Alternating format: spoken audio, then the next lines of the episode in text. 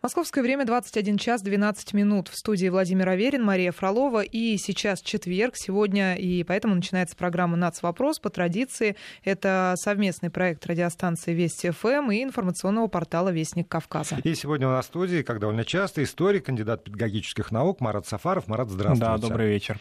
А, сегодня э, решили поговорить о, скажем так, территориальном устройстве нашей страны и в ретроспективе, ну, в перспективе не будем заглядывать, в ретроспективе да. скорее, а, потому что действительно так, бытует такое мнение, может быть, не без оснований, что какие-то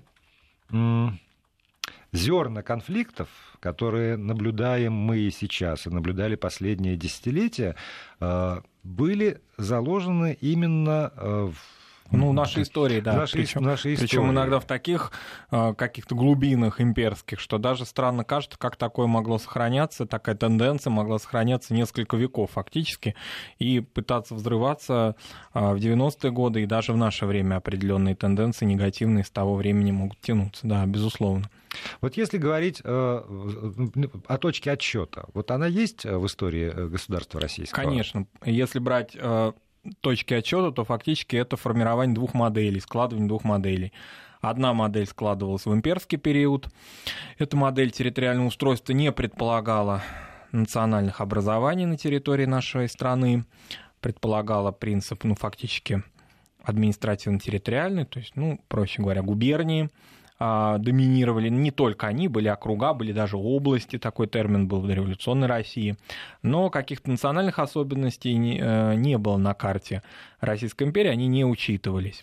Но, а как же? А, а Закавказье, например? Определенный... А Средняя Азия, которая влилась? Да, определенные правовые какие-то, э, так скажем, формы могли существовать, но как принцип национально-территориальная организация не существовала в Российской империи. Во многом это формировало и нацвопрос, один из вопросов начала 20 века, наряду там, с крестьянским, аграрным, рабочим, нацвопрос тоже появлялся, потому что учета этого не существовало. Это не значит... Нет, все, все равно. Вот я, я хочу, чтобы угу. вот, там все точки над «и» были расставлены, угу. потому что император всероссийский, а также... А также царь так, вообще всего на а свете, также, да. там польский, польский. Польское, польское выделялось да. королевство отдельно, а, княжество финляндское выделялось отдельно, по меньшей мере, но это польское, во-первых, выделялось э, недолго. А, допустим, если мы берем периоды польских восстаний, то после них автономия польская была утрачена. Если говорим о Финляндии, это, конечно, исключение из правил. Там даже была фактически своя, ну, не сказал бы там законодательная форма, но определенная автономность существовала. Если же мы берем совокупность вообще всей, всех частей Российской империи, то нет, конечно. Допустим, по Средней Азии это вообще даже формально не входившее в российское государство пространство христианство, скажем, бухарское или хивинское, они даже были, так скажем, ну, в кавычках независимыми, да? да, ассоциативные члены, которые, а, конечно, контролировались Россией, но, тем не менее, сохраняли внутреннюю независимость и автономию в своих внутренних делах, например, в духовных делах. Но а, принцип организации управления вот был такой. И многие, а, ну, так скажем, да, представители национальных движений XIX века, особенно в начале XX века, вот одним из своих таких лозунгов выдвигали национально-территориальное устройство взамен вот этому административному, если так можно выразиться. Это, конечно, было в разных таких формах, национально-культурных, ну, вплоть до сепаратизма, в общем-то. Чего и проявилось, что и проявилось, собственно говоря, после падения, а, ну, после февральской революции фактически, когда началось деление и кромсание уже по самому радикальному сценарию во многом. Но временное правительство при этом никаких не успело, да? или никаких, не желало, да. никаких планов не было, даже не или были успело, и планы? не желало, и во многом, так скажем, придерживалось старой линии. То есть, да, государство в правовом смысле не монархия, но республика, но каких-то уступок вот этим вот э, товарищам из национальных окраин делаться не будет. Это разные пространства. Здесь не только да, мусульманский мир мы рассматриваем, это и западные русские губернии. То есть это огромное пространство, а, которому, ну, как бы сказать, каких-то даже иллюзий временное правительство не формировало. Во многом а, ну, конечно, правы те историки, которые считают, что успех большевиков выражался в их прямой, быстрой а, национальной политики в их декретах уже первых, в частности, к мусульманам Востока, ну и к другим, так скажем, да, определенно другие правовые а, их решения, которые они сделали ну, настолько оперативно, что даже диву даешься, это фактически уже 17-й год. То есть они формируют совсем новую модель, они полностью отказываются от старой имперской, формируют модель национально-территориального устройства. Здесь, конечно, роль личности в истории. Это и Ленин, блестящий знаток всего на свете, и в том числе национального вопроса, поскольку выходец, ну, не только, да, как человек образованный, но и выходец из Поволжья, знавший хорошо различные противоречия, а, характерные для Поволжья, для Приуралия, сын Ильи Николаевича Ульянова, многолетнего деятеля образования а, в Поволжье, как известно. И это, конечно, Сталин, который вскоре возглавляет а, нарком нации, собственно говоря, наркомат по делам национальности. И это не случайно, а, безусловно, ну, вероятно, вот эти две фигуры и определили все территориальное устройство России а, до еще формирования Советского Союза. То есть, условно говоря, вот этот 17-й, ну, тире, так, условно говоря, 22 год, вот эти всякие поиски моделей и чер- чертили на карте, так скажем, да, разные пространства эти два человека. Я говорю, конечно, немножко Условно, конечно, в этом принимали участие и другие политические деятели, например, Орджоникидзе, ну, разные деятели, то есть это не два, две фигуры, но большая часть, во всяком случае, апеллирования со стороны ходаков было именно к Ленину и к Сталину. А вот если э, так, посмотреть, все-таки часть какая-то, э, ну, республик, скажем, образовавшихся, mm-hmm. национальных вот этих территориальных объединений, это такие территории, ну, хотя бы монолитные и э, за, замкнутые са, сами mm-hmm, на себя. Да. Там уже можно говорить, что, например, когда нарезали территорию нынешнего Татарстана или там Башкортостана, то не учитывали, что вот а эти села Конечно. больше башкирские, больше татарские, но как-то все, никто не выделял внутри. А часть территорий, и это все-таки территории, которые, вот, э, скажем, национальная республика, а внутри нее отдельно существует еще национальная какая-то автономная область, да. Которая, в общем, на самом деле по уму принадлежала, ну, лучше бы, конечно, принадлежала соседней республике. Вот когда проводились вот эти вот границы, чем руководствовались? Конечно, руководствовались сугубо политическими целями, а не национальными. Здесь надо учитывать то, что все это происходило в ходе гражданской войны или при ее затухании. А, Еще не были понятны позиции большевиков на окраинах. Еще было непонятно, кто войдет, собственно, в состав нового государства, а кто отпачкуется уже окончательно, в частности, вот затронутые нами а, допустим, вопросы, связанные с Польшей или с Финляндией, были однозначно решены большевиками. Но с Польшей там военный вопрос, там, собственно, наше поражение, а в результате противостояния с Польшей, там, поход Тухачевского знаменитый, в общем, это отдельный военный такой, скажем, разговор. А с Финляндией понимание того, что, ну, собственно говоря, территория должна получить независимость. Не случайно финны, ну, я бы не сказал, там прям почитают Ильича, но ну, во всяком относится. случае, да, очень. относятся уважительно, да, считая, что это человек, который дал Финляндии независимость после не только многих лет нахождения ее в составе Российской империи, но и после шведского влияния и так далее. То есть финны, можно сказать, а, Ленину обязаны существованием своего государства. Другие же пространства воспринимались уже как кровь и плоть России, поэтому должны были войти в любом случае.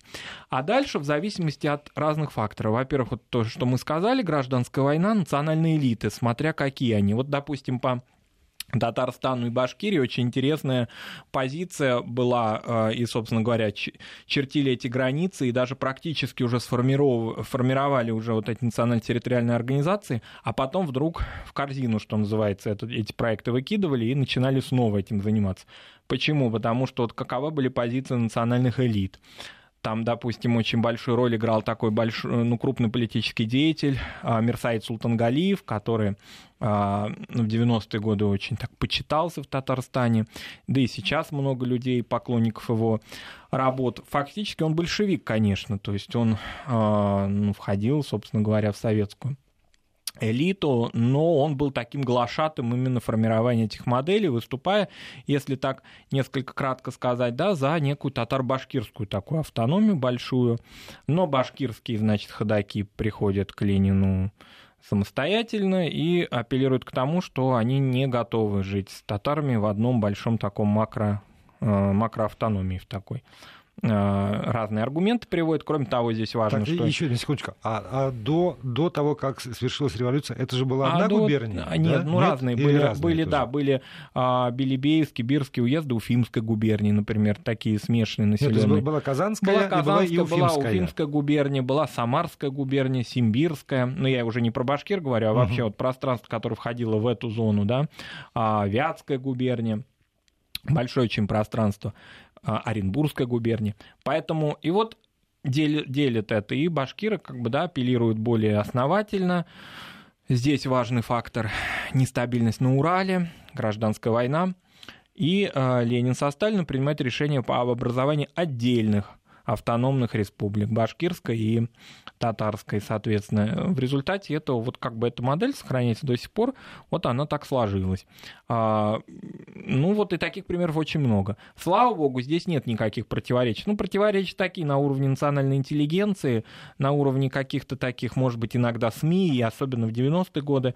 К счастью, это не выливается ни во что серьезное. Такой дискуссии нет. Может быть, это связано еще и с тем, что народы ну, настолько братские, близкие и по языку, и по культуре, э, что, в общем, ну, делить нечего, и что Владимир Ильич нарезал, то и слава богу. А ситуации, к сожалению, есть совсем другие, в том числе за пределами России, на постсоветском пространстве, следствие многих решений начала 20-х годов. И э, прежде всего это э, Закавказье. Прежде всего Закавказье, да, конечно. И, и, и еще, по-моему, аналогичные какие-то, ну, если не, ну, проц... трения, не, да, не процессы, есть. а вот сам принцип. Это тоже касалось и Средней Азии. Это потому Средней Азии касалось, Колпакия да. отдельно все-таки как-то, так же, как Нахичевань и э, Карабах. Карабах за Кавказе, да. да. А, и это, к сожалению, может быть здесь какие-то особенности а, глубинных каких-то противостояний, этноконфликтов еще до революционной эпохи. То есть почему так это остро воспринималось народами, как несправедливое деление, разные здесь факторы. Но, во всяком случае, если мы берем Россию, собственно, нынешнюю Российскую Федерацию, а следствие этих делений, к счастью, не являются актуальными темами по большому счету, при всяких разных нюансах, которые есть, и многие национальные элиты, интеллигенция, опять же, повторимся, и так далее, могут не согласиться, сказать, да нет, у нас есть вопросы. Ну, вопросы такие с точки зрения вопроса-ответа, а не братоубийственные, так скажем, да, а, посыл. А что касается Закавказья, то, конечно, эта ситуация, мы являемся свидетелями этого. А, по большому счету, вот это чрезвычайно трудное деление закавказских территорий, осуществленное, очевидно, Сталиным уже доминировании, да, то есть это, ну, так скажем, его вотчина, его цитадель, ну, в определенной мере, вот, дотянулась до 2016 года эта тема. Это, конечно, связано с тем, что не было никаких а, условий для того, чтобы создать моно какие-то республики. Это невозможно. Это можно делать только искусственным путем, путем переселения людей, к чему большевики были не готовы, собственно говоря, это было ну, физически невозможно осуществить, технически невозможно было осуществить. Поэтому вот какие-то небольшие анклавы образовывали автономии в пределах других совсем республик. Чему примером Карабах, чему примером Нахичевань. Если на карте посмотреть, как так сложилось, что внутри Азербайджана образована была Нагорно-Карабахская автономная область. Кстати говоря, она не определялась сугубо как армянская или как азербайджанская, она определялась как автономная область поскольку там поделить было совершенно невозможно. В той же Шуше было неясно, где кто вообще здесь. Здесь и те, и другие. Это как центр древней армянской культуры, так и центр был э, культуры азербайджанской, в частности, много там было. И... А тогда я не очень понимаю. Вот а до того, как там пришли большевики, нарезали какие-то границы, определили вот, вот такие границы. Люди же там жили. Да, конечно. Люди да. там жили, жили не, не одно там столетие. У них э, за, за то время, ну хорошо, не было территориального деления, не было никаких границ, не было административной единицы. Но все равно у них были какие-то отношения между собой. Они тогда друг друга, что называется, резали. И э, не резали только в том случае, если генерал-губернатор этой губернии, значит, туда вводил войска и всех запугивал. Или тогда они почему-то жили довольно мирно, а вот с тех пор, как им нарезали условно их территорию, там стали происходить какие-то процессы, которые потом вылились вот в сепаратизм и в итоге приводят к тому, что мы сейчас наблюдаем. Если берем царский период, конечно, и то, и другое. Допустим, в начале 20 века, еще задолго до большевиков, начались взаимные, так скажем, а, недружелюбные жесты в свой, друг, друг другу в адрес а, между армянами и азербайджанцами, и это фиксировалось в начале 20 века во многих пространствах Закавказья. И, ну, понятно, можно это объяснять там уже складыванием революционной ситуации, как это большевики объясняли, что национальный вопрос использовал буржуазии, что называется, да, для того, чтобы разделяй властвуй. Возможно и так, но противоречия, конечно, существовали определенные. А также и существовал мир и покой. То есть разные периоды. В разные периоды по-разному. Здесь, конечно, многие национальные элиты не согласятся, но я убежден в том, что нужна третья сила, нужен э, третейский судья, нужен большой брат, который может в этой ситуации быть арбитром. Этим человеком, этим в прямом смысле слова человеком, может быть русский человек, конечно а, находясь на этом пространстве в имперский период в виде военного гарнизона или вообще гражданской администрации, или русский переселенец, или русский духобор и молоканин, живущий в Закавказье, сектант даже, он все равно некая третья сила. Она не дает возможность не только физически противостоять друг другу, но даже нравственно. То есть вот это некая вещь, которая, некий фактор, который сдерживал, конечно. Кроме того, то, что имперские власти не предполагали никаких национальных уступок ни тем, ни другим. То есть, ну, не играли в игры с точки зрения, кто лучше, кто хуже. А все в этом, в этом смысле, да, находились в положении одинаковом. Елизавет, Польская губерния. Вот и все, весь Карабах. Эта территория, ну, Карабаха, да, входил в состав губернии со, столи, с центром своим вылезает поле, то есть в а, нынешний Ганжет, ну, вот Кировабад в советское время назывался. А, большая губерния, большое пространство, армянская, азербайджанская, русская администрация, русский генерал-губернатор. Все в порядке. Вот такая территория. Но в порядке-то не в полном, конечно, порядке, но, во всяком случае, а, ситуация такой, что кто-то прав, кто-то виноват, и чья-то национальная элита будет доминировать, этого, безусловно, не было. А можно ли проводить какие-то параллели, скажем, между тем, как была устроена в этом смысле империя российская, и тем, как была устроена, э, ну, там, примерно в это время империя османская? Тоже э, разно... Э, как это разнонародная. Да? Разнонародная, да. Но это параллель немножко вот мне как-то более кажется близкой параллель между Российской и Австро-Венгерской империей, Лоскутной империей. Почему? Потому что э, Габсбурги признавали вообще существование народов на своей территории, то, что есть у них э, поляки, есть у них боснийцы, ну, сербы, да, есть у них разные народы, ну, да, ну, помимо венгры. Так совсем Венгры уж, ну, как бы они в название да. вошли. А османская нет, османская в ней жестко все, у нее все, все османы нет никаких других народов. То есть эта однородность, она не определяла... Там нет нацвопроса официально. Все, они закрыли его, решили его полностью. Отчасти они его решили э, э, путем Отчасти они его решили, отчасти народов, да, да, они решили его и таким путем тоже. Но э, все-таки не сразу. Давайте мы вернемся ко всем этим вопросам после новостей. Угу. У нас в студии наш гость Марат Сафаров. Вопросы, комментарии любые, пожалуйста, присылайте на смс-портал 5533 со словом «Вести», либо используйте WhatsApp 8 903 170 6363. Программа «Нац. Вопрос» на радио Вести ФМ продолжается. Здесь в студии Владимир Аверин, Мария Фролова и гость, историк, кандидат педагогических наук Марат Сафаров. Я бы хотел еще, Марат, если можно, э, вот туда, до, до революции, угу. до того, той модели, к которой мы привыкли, там, ну, мое поколение в Советском Союзе, и отчасти эта модель так или иначе существует и, и дальше в Российской Федерации, по крайней мере, и на постсоветском пространстве тоже вот, уточним, изжита она или не изжита, угу. или, или продолжает так или иначе существование свое. Вот когда э, в Российской империи сформи... Э, сформулировано самодержавие, православие, народность, да. В это же время существует и, в общем, не подавляется ислам. И, ну, там еще, наверное, в, в начале XIX века мечети нет, но э, там к концу... Э, не, они есть уже, да, там с екатеринских времен они есть, да, когда... В столицах, я имею в виду. В столицах э, нет, да, то есть появляется в Москве в 20-й год, 19 да. да, совершенно верно. Ну, то есть смысл-то в чем? В том, что вот эта модель, она носил характер не решения национального вопроса, она скорее такая была глобальная государственная модель Уваровской триады православие, самодержавие, народность. А уже НАЦ вопрос решался в каждом случае по-разному. Для каждой конкретной конфессии он решался индивидуально. Кроме того, мы учитываем то, что в дореволюционной России не было, ну, ну, фактически, да, так скажем, да, э, людей это понимали, кто какой национальности этот вопрос а, стоял, но официально вероисповедание. Да, но при этом все-таки грузинская церковь немножечко другая, Но а, входила в состав да. русской, да, вошла. А, армянская церковь. Совсем другая. Совсем другая, угу. что называется. Это христианская, да. но совсем угу. другая. И, и тем не менее, тоже она существовала ее угу. не подавляли, угу. ее, э, ну, как- как-то вот я, я никогда не задумался, на каких основаниях, ну, то есть еще с исламом более-менее угу. за последние годы об этом говорят. Ну, понятно, модель много, сосуществования да. православия и ислама, скажем, в Российской империи.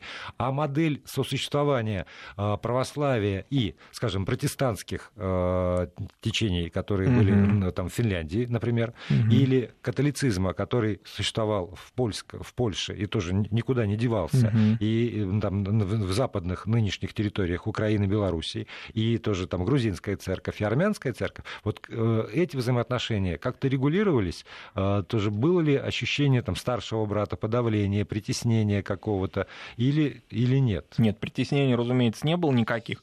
Но административные разные формы, конечно, существовали. Скажем, по грузинской церкви она входила в состав Русской Православной Церкви. А, не всем грузинам это нравилось, но, тем не менее, например, митрополиты назначались из Э, священного синода, но э, такова была модель, да, вот она такова. А патриарх такая... появился тоже после, а после а отделения? Патриарх грузинский, да, конечно, он появился только после отделения, причем такого самостийного, это была автокефалия признана была много позже русской церковью, признана была независимость грузинская уже в советское время.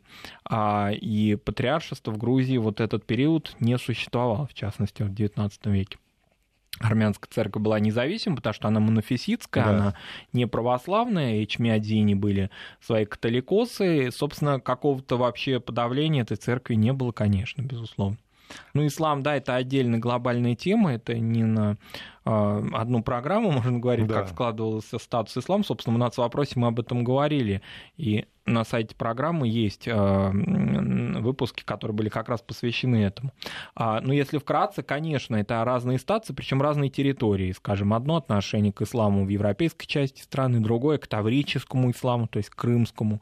Третье очень либеральное к туркестанскому исламу, а, к закавказскому, в частности, учитывание, учет того, что там есть шиитский ислам и так далее. Это разные модели. Чиновники работали, так скажем, достаточно эффективно. Здесь надо сказать, что чиновники находились в тесной взаимосвязи с нашим востоковедением, к этому времени ну, достигшим небывалых высот, мировых высот. А, поэтому взаимоотношения с исламом строились, я бы сказал, на научной основе, да, это будет преувеличением, но с учетом тех реалий и тех советов, которые давали ведущие а, востоковеды России, Петербурга в частности, а, чиновничеству высшему. И эти советы, вот они, они укладывались в то, о чем вы говорили в, в предыдущей части программы, когда должен быть третий, ну, третий, да, третий конечно, человек. Укладывались, да. Им, именно в, в связи с этими советами вот как раз была там исключительно русская администрация. Там не было конечно. предпочтений ни одной, ни другой стороне, даже если в рамках одной губернии примерно поровну было население там, не знаю, армянское, азербайджанское, да. турецкое, башкирское. Э, ну, разные, да, эти востоковеды тоже были разные. Были академические востоковеды, как Бартлетт, например, а были миссионерские востоковеды, которые, допустим, были связаны с Казанской духовной академией. А они выходили напрямую к влиятельнейшему оберпрокурору Священного Синода Победоносцеву, и ему такие советы давали. Известна, например, переписка казанского миссионера Ильминского и оберпрокурора Священного Синода Победоносцева. Они, можно сказать, такие были а, близкие друзья и достаточно откровенно рассуждали о нацвопросе в Поволжье и какие-то такие жесткие меры, которые предлагал Ильминский, а, Победоносцев учитывал и докладывал это государем, а он же, как известно, служил-то при многих правителях. Ну, я утрирую, конечно, в частности, его воспитанниками были Александр III и Николай II, поэтому его слово было важным в решении нацвопроса.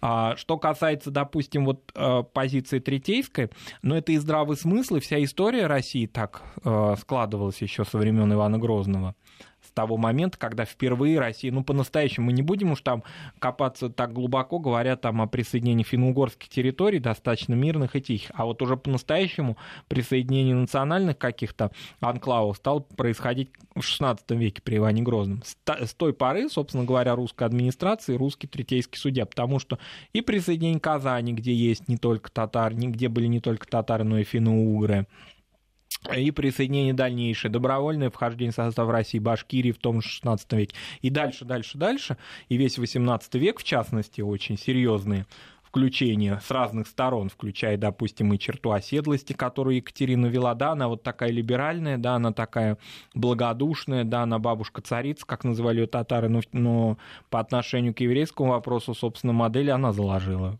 прочер... прочертив эту, эту э, оседлость, которую не отменяли вплоть до э, уже когда она стала ну, абсолютным анахронизмом, помимо того, что она унизительна, да, ну и она абсолютно непродуктивна.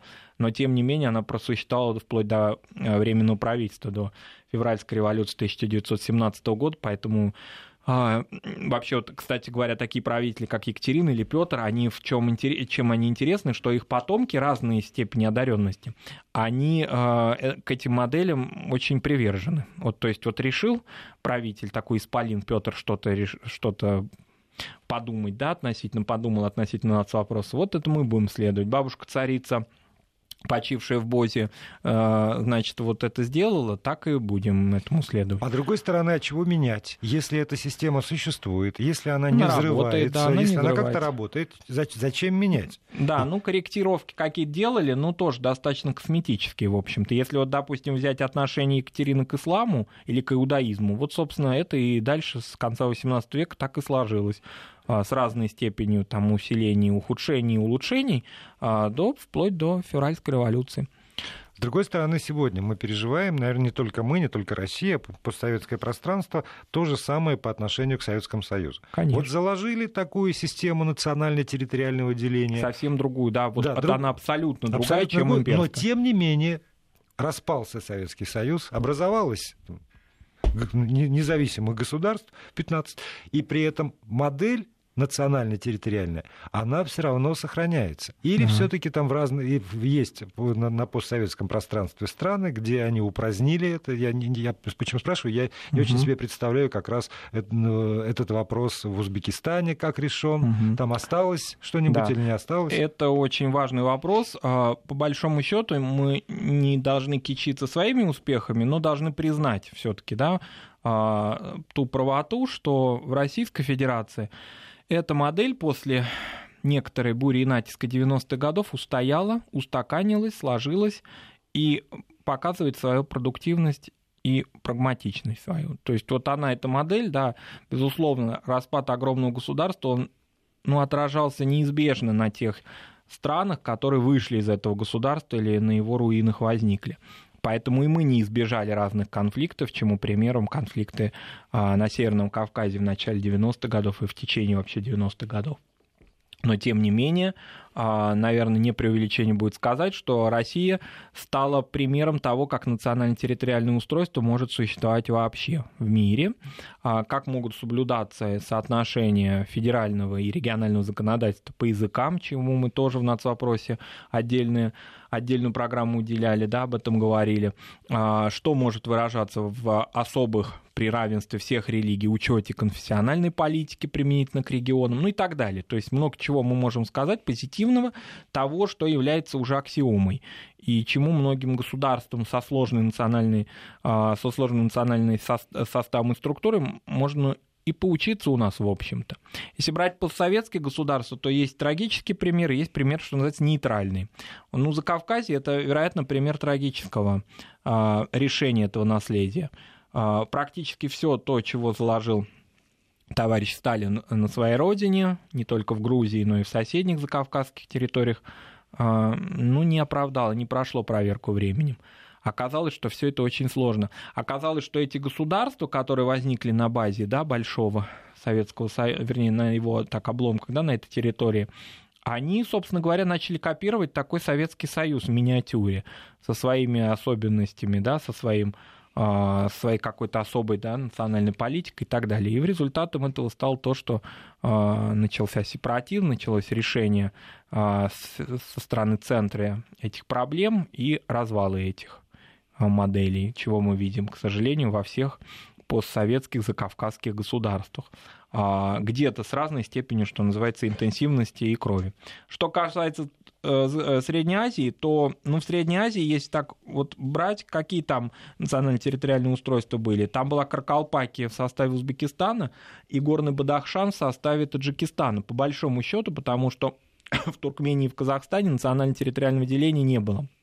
Внутри было только а, областное деление. А здесь вот было, да, но они сохранились. Да, заговорились, я прошу прощения, Мара, давай сейчас прервемся, а потом э, закончим эту мысль уже после новостей. Продолжаем программу «Нацвопрос». Беседуем с Маратом Сафаровым, историком и кандидатом педагогических наук.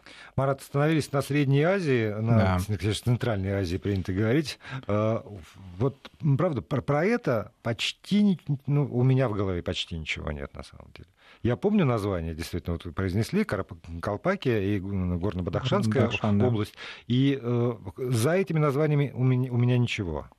Но это территории, да, они э, особые, конечно, если вот взять Таджикистан, то в его составе была образована Горно-Бадахшанская автономная область, интересная такая территориальная единица, скорее была определенная не национальными какими-то причинами, а именно ну, особенностью этого региона, приграничного его статусом. И так совпало, что и национальные вопрос сюда подтянулся, поскольку населен Бадахшан преимущественно был памирскими таджиками, это особая такая, ну, историки и этнографы спорят, особый ли это этнос или совокупность разных народов, или это часть таджикского этноса, это оставим нашим душамбинским да, коллегам такие дискуссии. Но, во всяком случае, антропологически и религиозно они, конечно, серьезно отличаются от а, таджиков остальных. Они в значительной мере приверженцы такой направления ислама исмаилизма, они в большинстве своем европеоидные, ну и таджики, собственно, тоже, но здесь европеоидность, я имею в виду прям вот такие иногда блондины, да, или рыжие. Иногда их в Москве можно видеть, э, трудовые мигранты есть, и памирские таджики тоже. А вот для них была образована такая особая территориальная единица с центром в таком городке Хароги. Вот это один пример. Каракалпаки это в Узбекистане. Подождите, давайте оттуда пока не уйдем. Ага. Но если вспомнить уже начало 90-х, ага. распад Советского Союза, то в итоге вот эта вот резня, которая была в Таджикистане, кровавая совершенно война, кто-то называет ее гражданской, наверное, не без да. оснований, но там еще и вот это было противостояние. Там, там и клановое было противостояние. Да, кулябских, да. которые рвались. И, по, да, и в этом смысле, да. да, памирские просто были жертвами. Да, но они как бы, да, что называется, не при делах оказались, потому что воевали кланы советские еще, элиты Таджикистана. И, конечно, в этом отношении, если брать а, судьбу Памира, это очень драматическая история, конечно. Что касается Узбекистана, то вот огромная его территория, э, пространство огромное занимает. Каракалпаки а, это особая единица, населенная не только каракалпаками, вопреки названию, там разные народы живут, и узбеков, и узбеков там много, и каракалпаков.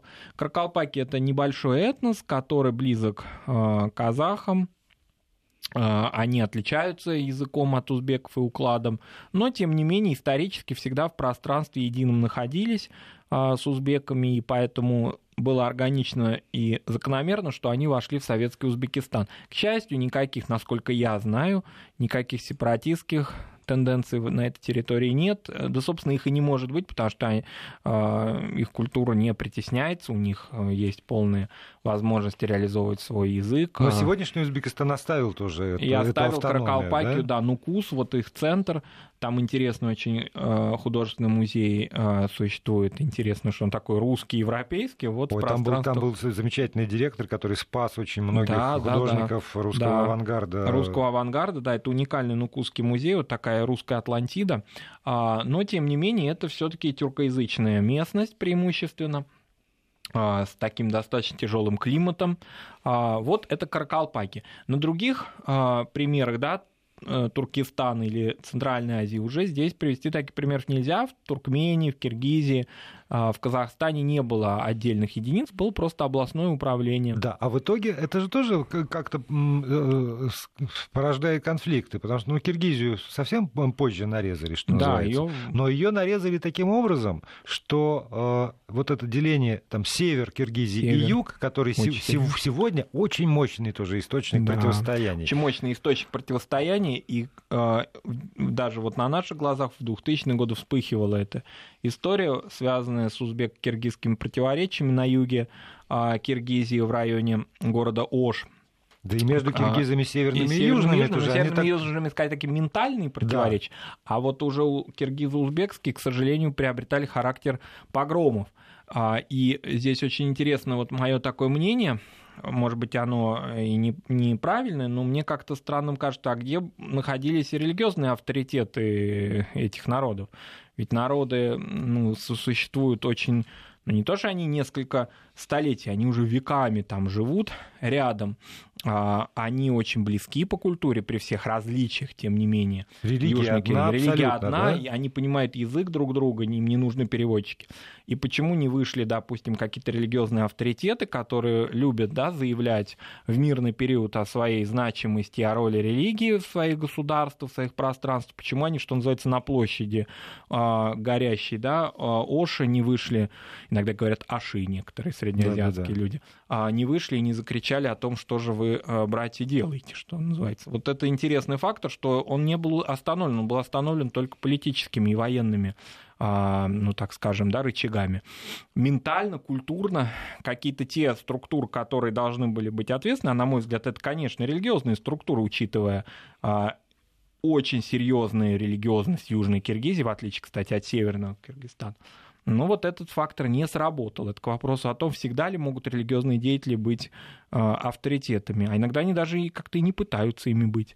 Может быть, я там не, немножко да, заостряю эту ситуацию, эту, так скажем, эту их роль и их позицию. Но, тем не менее, как-то не было слышно об этом. О том, что они какую-то роль сыграли в миротворческом а, применительно Киргизии. Если что... подводить итоги да. этого разговора уже вот совсем, можно ли говорить, что э, с неизбежностью, вот так вот, с неизбежностью то национальное территориальное деление, которое было предложено советской властью, а, будет постоянным источником э, конфликтов. Что, Очень что мы видим в Карабахе, что мы видим в, в, там, на границе Киргизии и Узбекистана. Очень серьезным здесь э, литмотивом является э, устойчивость государств, конечно, потому что нацвопрос следствие социально-экономических вопросов, это очевидно. А, он не вспыхивает в периоды а, стабильного развития. Да. И если мы берем, допустим, а, улучшение социально-экономического развития российских регионов, мы видим параллель, в параллель этому снижение вот этого градуса национальных противостояний, которые были в 90-е годы. Если мы видим разруху в закавказских государствах или, а, допустим, в среднеазиатских, в параллель этому шли и обострение национальных отношений, потому что делят, часто начинается это деление с источника воды, например, для Средней Азии между таджиками и узбеками, кому принадлежат те или иные реки, куда они впадают и как они кто орошают землю. Делать, э, плотину ставить, да, кто плотину месте, построил да. и как дальше мы будем орошать наш, наш хлопчатник а, э, и нашу бахчу. А, касательно, допустим, э, Закавказья, это вопросы, связанные с землей, безусловно. То есть это вещи, которые могут носить материальный характер. Здесь бытие определяет сознание. А, товарищ Карл Маркс здесь, наверное, продолжает быть актуальным. Да, но при этом вроде бы Азербайджан на подъеме. Все, кто был в Баку, на подъеме, говорят, да. что витрина выстроена такая, что дух захватывает Дубай фактически. Конечно. В Армении подъеме. тоже вот эти времена уже совсем нищеты, отсутствие света, газа, чего-то еще прошли. И тем не менее, на подъеме, но ситуация, когда вопрос не решен, когда два народа живут на пороховой бочке, а, да и, собственно говоря, подъем-то подъемом, но а, мы видим большую миграцию с этих территорий, ее можно оправдать, если люди живут на линии фронта в течение 20 лет, у них растут там дети, они не очень понимают стабильность своего существования там, как с той и с другой сторон, потому что если мы берем, допустим, актуальнейшие, к сожалению, на сегодняшний момент Карабахский конфликт. Это не только ведь пространство Карабаха, это и районы, которые а, вошли в состав этой республики, не признанные во время войны начала 90-х годов а, вне Карабаха, и наоборот, те армянские села, которые находились на территории Азербайджана, опустили, ну и так далее. То есть это взаимный процесс, здесь нет правых и виноватых, здесь очевидно, что социально-экономический фактор все-таки самый важный. У нас 20 а, секунд остается, э, куда нет. И рецепт это все-таки наличие третьей силы? Наличие третьей силы однозначно, конечно. Ох, только кто ж тогда в этой ситуации будет третьей силой? Кто на себя эту роль может взять, когда есть независимое абсолютно государство, когда каждый из них считает, что у него есть право на а, истину, а третья сила находится а довольно далеко. В их интересах. Спасибо большое. Марат Сафаров, историк, кандидат педагогических наук, гость Спасибо. нашей программы.